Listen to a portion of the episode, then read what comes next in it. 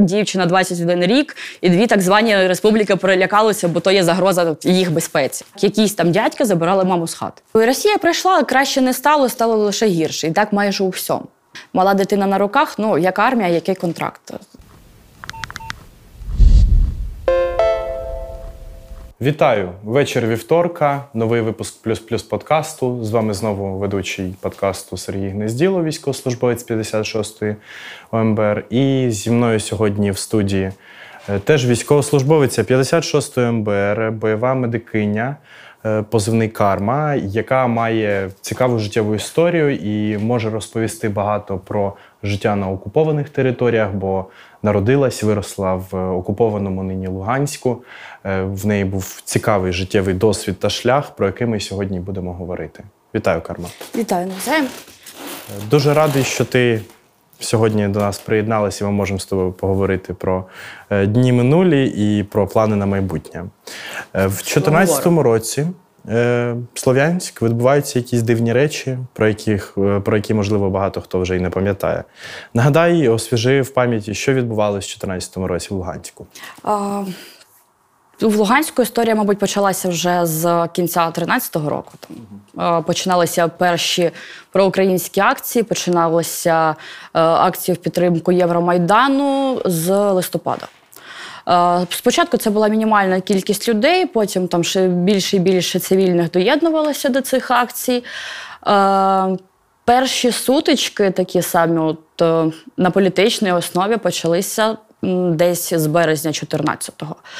Е, Дуже активно сторона опонента намагалася не давати проводити е, будь-які е, збори цивільних людей.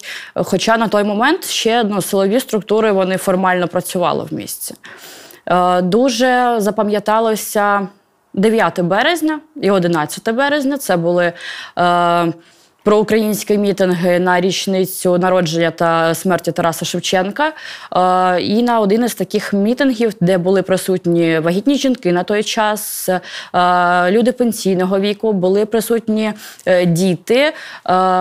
Просто напало збіговисько проросійських сил. Ну, оскільки там на той момент люди були місцеві, вони то все бачили, дуже кидалася в очі різниця того складу, який взагалі там на той момент знаходився. Було дуже-дуже багато людей, які були завезені там з прикордонних територій Росії. Е, Це там та сама Ростовська область, ну тобто це говірка, е, це манера поводження їх. е, Для місцевих це було дуже дуже запомітно. Е, Сподівалися спочатку, там, що якось то все вирішиться. Коли вже був оголошений початок АТО, вже більш так напруга була в місті, бо починалися обмеження для цивільних щодо там, пересування містом. Е, придивлялися до всіх чоловіків. Дуже з'явилася багато кількість людей у військовій формі, е, і знов таки на місцевих. Е, Коли вже була захоплена будівля СБУ в центрі міста, то вже стало зрозуміло, що нічого з доброго з того вже не вийде. Е, Це був квітень, десь середина квітня. Е, І перші такі е, активні вже військові події то було е, 2 червня 2014 року, коли тоді е, був обстріл центра міста, там постраждали люди. Е, Ну, не будемо зараз говорити за кого то були люди, але все ж таки, тобто це були перші жертви. Це був саме такий от е, активний початок е, певного кінця для міста. Е, Пізніше активна фаза бойових е, дій вже була там середина липня. Е, Дуже активно місто е, почали обстрілювати. Обстрілювали як з тимчасово окупованої території Луганської області, так вже і е, летіли знаряди з прикордонної території.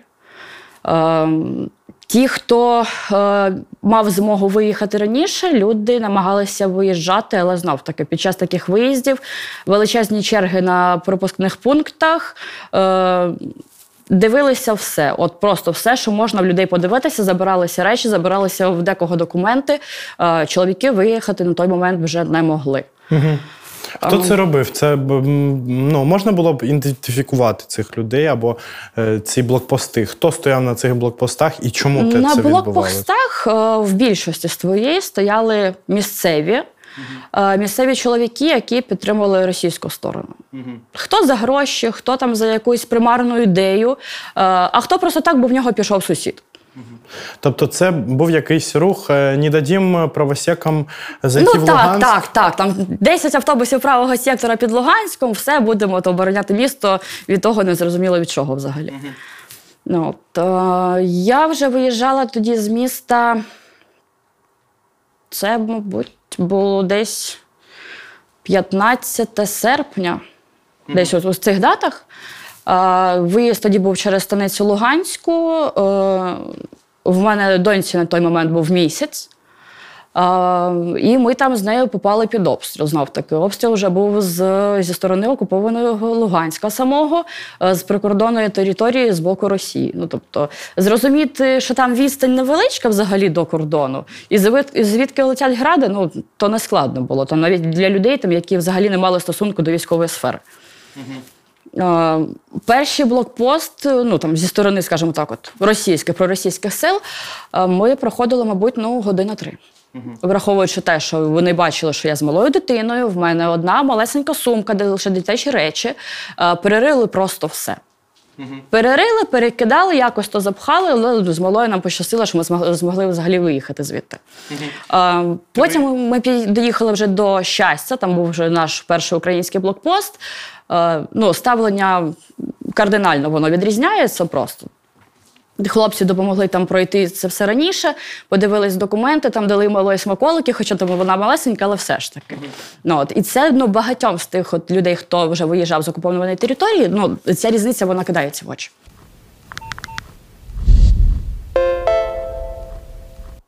Плюс плюс подкаст існує завдяки вам і для вас. Дякую вам, що ділитесь своїми особистими історіями. Не бійтесь ділитись ними, тому що вони важливі.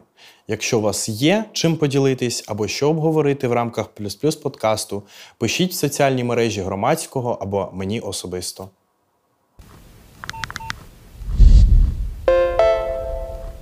Ти е, потрапила на підконтрольну Україні територію, і е, певний час ти жила де? Так, я жила, навчалася у Сєвєродонецьку, який, на жаль, ми зараз теж не маємо під своїм контролем. Е, Майже півтора року ми провели там. Тобто з Луганську ти приїхала в підконтрольну Україні Северодонецьк і продовжила своє життя там. Так, так. З дитиною. З дитиною. Мгм. Важко було. Е, Було важко спочатку, бо, по-перше, там це зйомне житло, це мала дитина, це навчання паралельно, е, там спроби знайти якусь роботу. Хоча ну, місцеві в Сєвєродонецьку, скажімо, ну, не дуже гарно ставилися там до внутрішніх переселенців. Знов таки величезна проблема це е, жахливо високі ціни на житло. Люди бачать твою прописку в паспорті і починається, а ми вам не будемо здавати. Але ж там пройшло, от ми мали майже 10 років, і це все отак от обернулося. Маємо, що маємо. І воно все повторюється. Воно знову. все повторюється. Історія в нас циклічна, але, на жаль, не багато хто про це пам'ятає. Е, Потім, через якийсь час, ти знову потрапляєш в Луганськ. Як це відбулось і чому це відбулось? В мене мала бути осіння сесія в 16-му, і був певний проміжок часу вільний. Я поїхала з малою до батьків, бо родина в мене там і на сьогодні залишається на окупованій території. Я приїхала додому. Може, там днів п'ять ми пробули в батьків. Я в якийсь день йду до бабусі додому в гості, е, жили поряд. е, І о п'ятій вечора просто виламують двері, вриваються люди в камуфляжній формі, кажуть, що ви затримані, бо ви спілкувалися з хлопцями з руху Ультрас. І починається знов тобто, таки. то- тобто вони е, моніторили твої сторінки, чи А, як Вони, по-перше, моніторили сторінки. По-друге, в нас хлопці з руху вже, ну, може, там за місяць до мого приїзду, а, вони вже були затримані місцевими. Знов таки вже були питання, дивилися також їх контакти, їх сторінки. І так просто склалося, що я ну, невчасно приїхала. Але хто ж знав на той час? Е, Рух Ультрас там був е, якогось клубу певного. А, Це був Так, це був це був Луганський клуб Зоря, е, це був рух чорно-білі. Тобто, ну там хлопці зараз дуже багато хто в війську, хто в війську з 14-го, як тільки змогли виїхати. Кілька людей в нас вже, на щастя, повернулося з полону, ті, хто був. Е, е, Зв'язок ми з ними підтримуємо, але тут на той час взагалі не було ніякої інформації, хто де, хто де знаходиться. Коли ти їхала туди, ти розуміла, що наражаєш себе на якусь небезпеку і можеш потрапити в Е, полон? Якщо б ми знали трошки раніше, що вже хлопці десь були затримані, е, я б вже туди б не їхала. Про них інформації жодної не було, тому ну все спокійно, все тихо. Мама, я приїду в гості, да, дось приїжджай. Ну, приїхала. Угу. Ну, хотілося провідати родичів. Так, ну кілька та, років не бачила бачили. родину, там вони не бачили дитину, тому ну все мало бути спокійно, але вийшло як вийшло. Цей час дитині десь два роки, так? Е, Було? так, м- малій було 2,5 на той час. 2,5. І тебе затримують. Що, що відбувається далі? Е, ну, дякувати лише за те, що хоча б е, дитина залишила спочатку вдома з батьками. Е, мене привозять спочатку у відділ поліції, який там був. Починаються допити, там навіть всякі високопосадовці місцеві понаприїжджали, бо то що ну, шпіона, що вони спіймали, дівчина 21 рік, і дві так звані республіки перелякалися, бо то є загроза їх безпеці. А, загалом в мене там досудовий да, от процес, там, коли вони вели якісь такі обвинувачення намагалися висовувати, е, це було близько 11 місяців. Угу. Це підвальні приміщення, це допити, там, методи фізичного, психологічного тиску. Ну, тобто, власне, за їх всіма методичками, як то вони люблять. А, Саме тяжке було це те, що ти не розумієш, що з твоєю родиною, що з твоєю дитиною, е, і взагалі, а що буде далі? Бо ну майже щодня починалося з того, там, якщо ти не будеш з нами говорити, якщо ти не будеш погоджуватися, е, ну то родину ти можеш свою вже не побачити. А ти ж сама розумієш, що в тебе мала дитина вдома, а може бути і не вдома, а може якось там ще якось е, скластися інакше. І, власне, ну, весь от мій період часу, поки я там вже була незаконно затримана і позбавлена волі, це було три роки і два місяці. Фактично, в мене дитина росте без мене, мама в неї в режимі онлайн є. А, і дитина, навіть там не дивлячись на свій малий вік, вона пам'ятає, от це в неї така дитяча спогадка буде, а, як якісь там дядька забирали маму з хати. Ну, це вже не є нормально. Але ж. Команда громадського постійно працює на фронті. От і зараз е, плюс плюс подкаст ми пишемо в прифронтовому місті. Тому не забувай вподобати це відео, поширити його в соціальних мережах та підписатись на канал Громадське. Підтримуй незалежні медіа.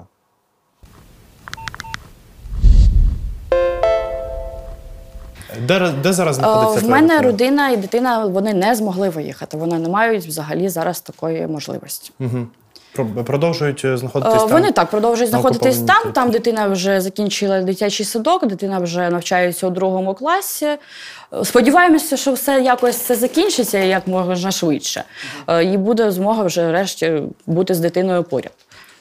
Як довго е, ти перебувала в полоні ЛНР і яким чином тебе обміняли?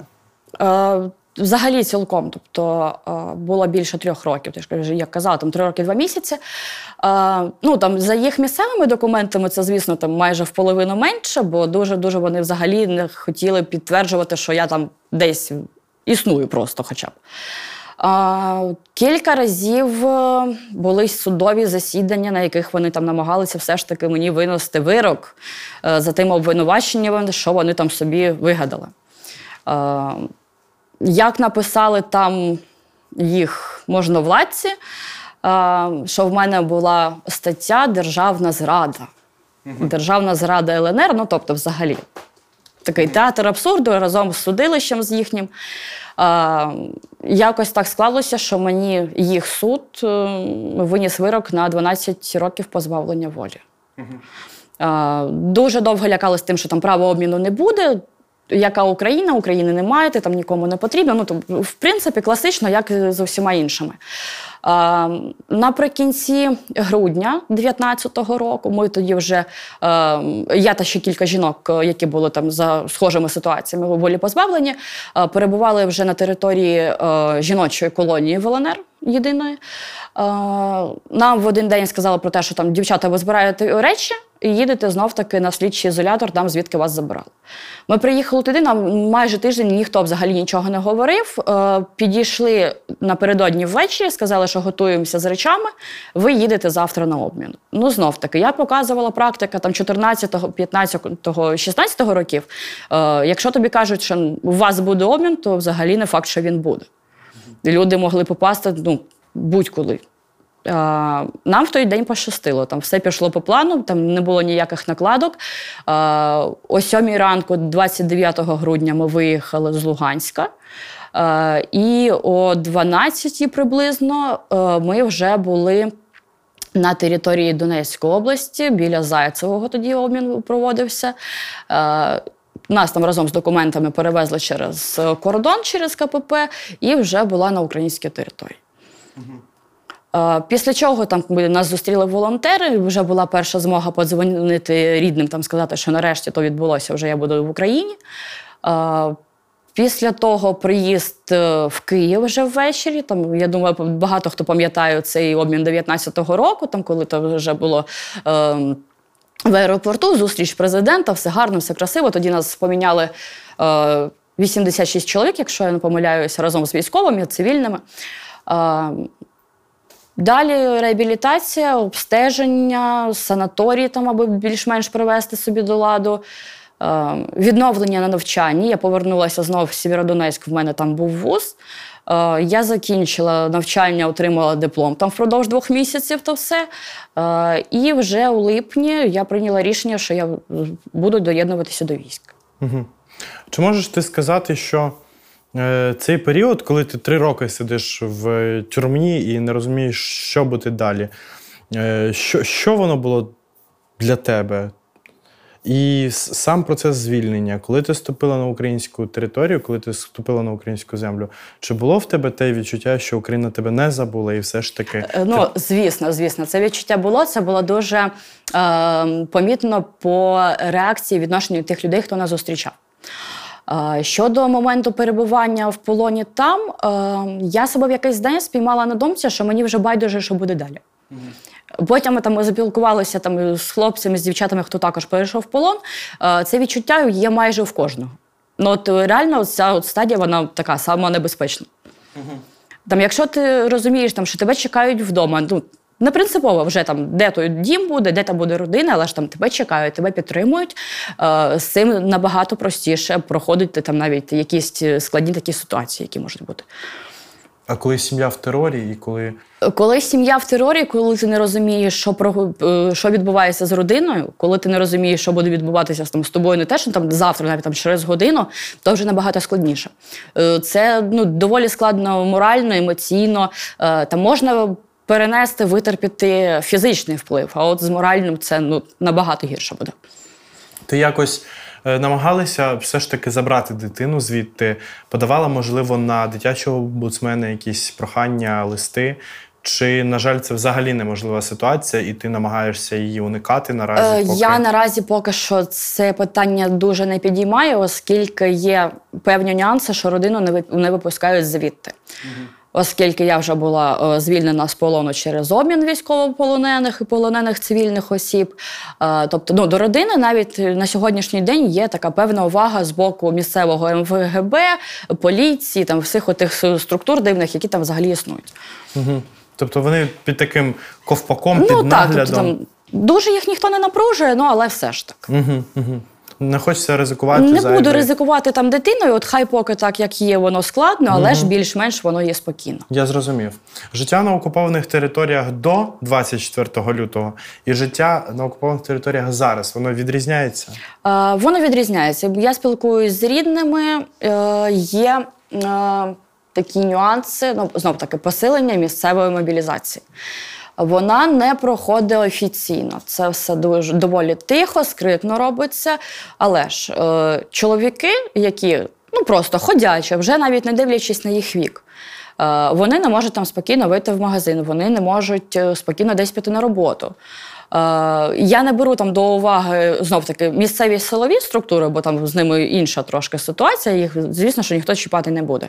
Але ж навіть там взяти своїх же сусідів, там, да, зі, там, зі слів е, знайомих, е, родичів. Е, чоловіку майже 60. Він є інвалід, е, він кілька разів проходить 300 метрів до найближчого магазину по хліб, його зупиняють, перевіряють документи і намагаються притягти насильно до мобілізації.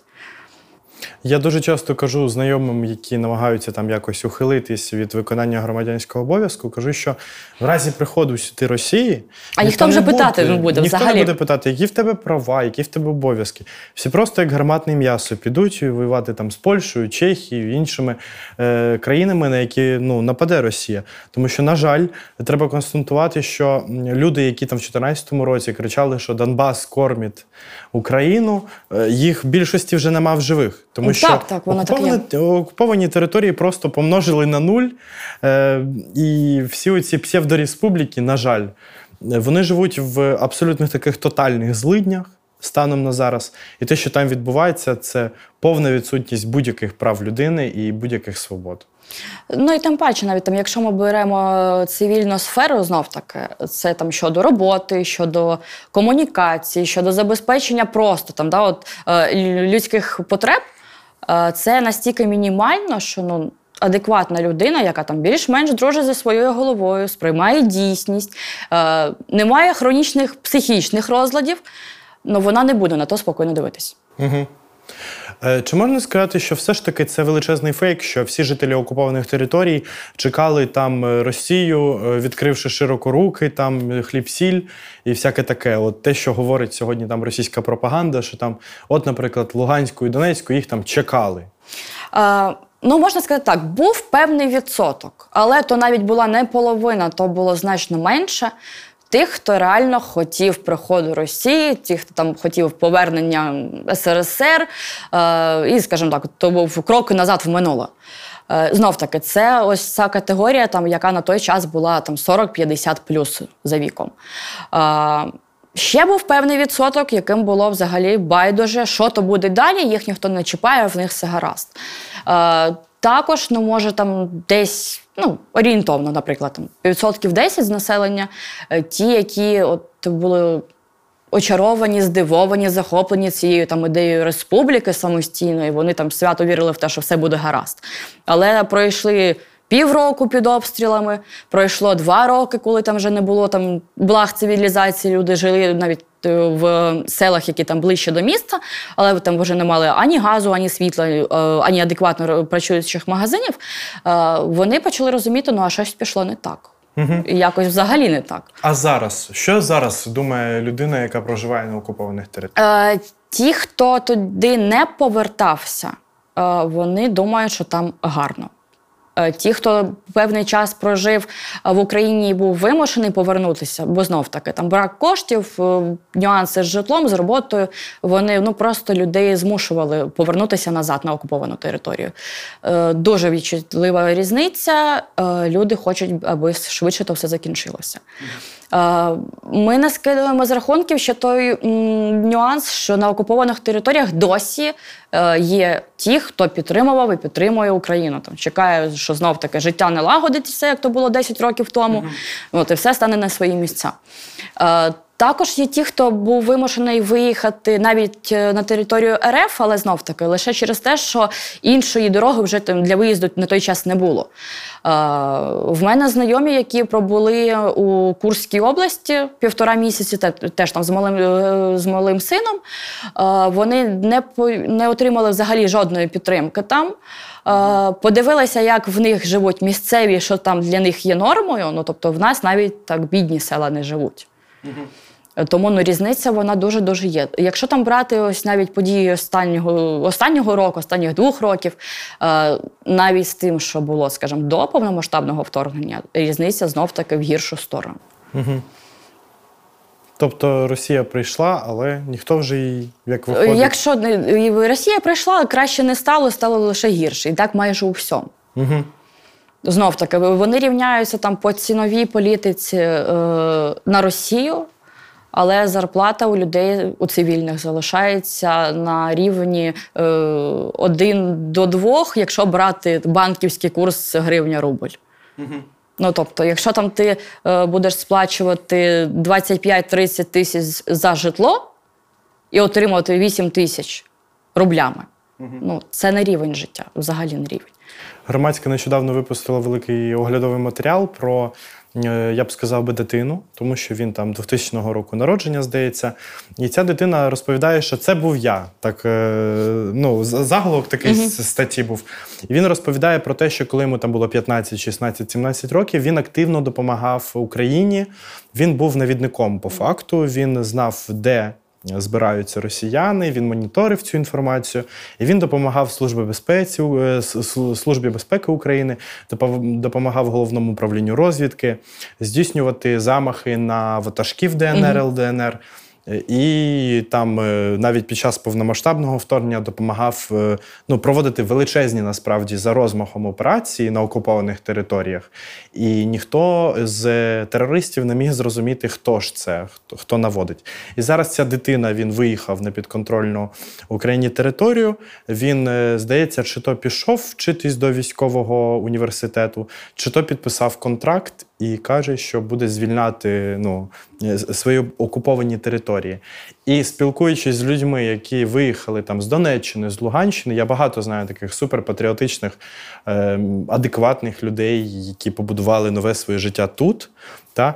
Е, Ну, для мене цей фейк про 90% підтримки Росії так. на ну, окупованій Донеччині або Луганщині для мене ну, це дико. А, от навіть якщо брати там той самий 14-й рік, ну знов таки в місті там молоді було багато. Е, Це ну приблизно від 14 там до 20 да, от ми, років. Ми беремо цей проміжок, е, але ж дуже дуже багато. Хто вже або виріс в Україні, народився в Україні, або ті люди, які там вже е, своє, скажімо так, осознане життя знов-таки провели при Україні. Вони бачили, як воно може бути. І те, що вони бачать зараз, ну взагалі просто з цією картинкою з РосТБ ну, не йде співставлення ніяк. Якщо нас зараз дивиться людина з окупованих територій, що б ти порадила цим людям? Ну, по-перше, не втрачати віру. Вірити в ЗСУ все ж таки. Так, це не буде швидко, це буде складно. Е, будуть втрати. Втрати будуть з обох боків. Е, але ж Україна на ці території повернеться рано чи пізно. В 2020 році ти прийняла важливе і доленосне для себе рішення. Ти приєдналась до лав Збройних сил України. Зараз ти е, медик бойовий, бо- бойова медикиня в 23-му батальйоні, в якому я колись починав свою службу в другій роті е, з Вікторовичем. Пам'ятаю ці часи. Це в 19-й, здається, рік. І що ти можеш взагалі сказати? Це через те, що до тебе так там віднеслись? В Луганську, чи це в цілому Це було в цілому. Тобто, ця е, спочатку думка була ще там на момент початку ось цих непон- незрозумілих подій. Знов таки, там 14-й рік вже у нас є військові дії, мала дитина на руках. Ну, як армія, який контракт? Технічно не було можливості. Потім так склалося, що я потрапила в полон. І вже коли я повернулася додому в Україну, ну це було доволі зважене рішення. Угу. І я хочу сказати, що мені дуже повезло з підрозділом, до якого я потрапила. Знов таки, там я йшла на той час до знайомих сюди вже на службу- на службу. Е, була певна підтримка. Бо ну як не крути, питання жінка війську, воно в нас є, і воно найближчі кілька років взагалі ну, нікуди не подінеться. Е, але ж Але тим не менш, 23-й не такий вже прям супер стрім- стрімний. Насправді, да, непоганий батальйон, і я впевнений, він ще буде розвиватись і буде прогресувати це все діло. Е, чи важко бути жінкою в армії вже ось четвертий рік? Ну, це насправді величезний проміжок часу. Трошечки важко через те, що е, забувається цивільне життя. Ми 24 на 7 е, разом один з одним у військовому колі, там якась там відпустка, якісь вихідні, мінімальні, ну але знов таки. Ти через такі от е, моменти, коли ти там багато да, в армії вже знаходишся, е, починаєш по-іншому реагувати на цивільних людей, на цивільне життя. Це ну, таки от, е, дає свої нюанси. Ну, але ж таки, все не так погано, все не так складно. Е, щодо взагалі служби. Спочатку були такі важкуваті моменти, бо хлопці е, звикли до того, що війна то діло не жіноче, ти баба, твоє місце на кухні е, там, варі борщ і все остальное. Е, дуже довго і дуже тяжко доводила те, що я можу. Я можу не- не лише не гірше, я можу краще. 23-й батальйон дуже потріпало, як і наш. Я тоді в Ну, 21-му ну, ще був. Дуже потріпало в пісках. Ну, прям кошмарно Е, потріпало. Піски 22 рік, ну, це було таке на наше особисте пекло на той, Так, на той рік. так, так, так. Це прям, напевно, за, за весь період повномасштабного вторгнення я досі вважаю, що піски було найстрашніше, що Так. траплялось в моєму житті і в житті там 21-го. Ну, взагалі, для нашої бригади це був дуже, дуже важке місце. Це, це, це було випробування. Але ж ти там теж себе показала, теж евакуація поранених, е, допомога якась. Е, Ну, ти показала, що дійсно ти можеш це робити, і що ти справжній бойовий медик, а не якийсь там непонятно що. Правильно? Ну, хлопці дуже дуже вдячні. Там ті, хто нас е, зі старого складу залишився, дожив до цього дня. Е, дякувати їм за те, що там вони не покинули службу. Е, вони усьому молодому поповненню нагадують 22-й рік, і саме піски. Так, піски це був це був абсолютний жах. Але ми вистояли. Ми бригада вистояли вистояла. там, ми вистояли всі наступні наші гарячі точки. Ну зараз ми теж стоїмо там на, на простішому напрямку так, так. зовсім. Е, Тут можна сказати, наближено місцями до пісок. Ну Але але, не але, так. не так. І дай Боже, щоб воно так не було. Та, та, та. Та я думаю, так вже точно не буде, тому що тоді з нашого боку взагалі нічого не було, ні арти, нічого. Ну так, от, а в нас вже є все. прогрес. В нас вже є Так, прогрес у так. забезпеченні військ, тому діло буде. Озираючись назад на ці чотири роки військової служби, якби в 20-му році тобі сказали, що ну може передумаєш, ти б передумала? Я б не передумала, і я взагалі там не жалію про те, що я пішла до війська. Ти пишаєшся тим, що ти захисниця? Так. Я І- знаю, що я можу. Я, по-перше, е, виховала себе професійно. В мене є професійний ріст, в мене є професійні навички, які вони е, з нашими бойовими діями вдосконалюються. Е, я десь стала більш врівноваженіше реагувати на зовнішні подразники. Ну, це теж доволі непогано, тим паче в наших умовах. Е, і якщо б можна було б е, змінити, йти там чи не йти в армію, ну я б все ж таки пішла. Я спеціально, коли е, стало для мене особисте питання, чи хочу я йти в армію, чи не хочу, е, шукала той підрозділ, який буде, по-перше, виїжджати в зону саме бойових дій, це там не буде тил, е, і підрозділ, який буде виїжджати саме бойові дії на сході України. Все ж таки, там ця ідея бути поближче е, додому, е, ну таке, знаєш, душу гріє.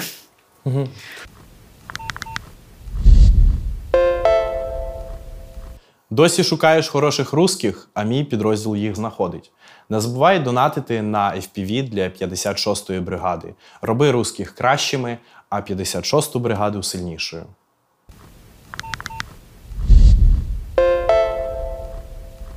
Е, Про плани на майбутнє. Е, В мене в планах на майбутнє, як тільки закінчиться війна, поїхати відпочити кудись. Твої плани на майбутнє. Ну, по-перше, це відпустка. Це повноцінна відпустка, бо третій рік без відпустки, без вихідних, ну воно дається складно. Е, якщо все буде добре, е, там не буде, я не знаю, там якихось ще грандіозних подій у світовому масштабі, то ну, я з армією поки що не збираюся закінчувати. Я буду продовжувати військову службу.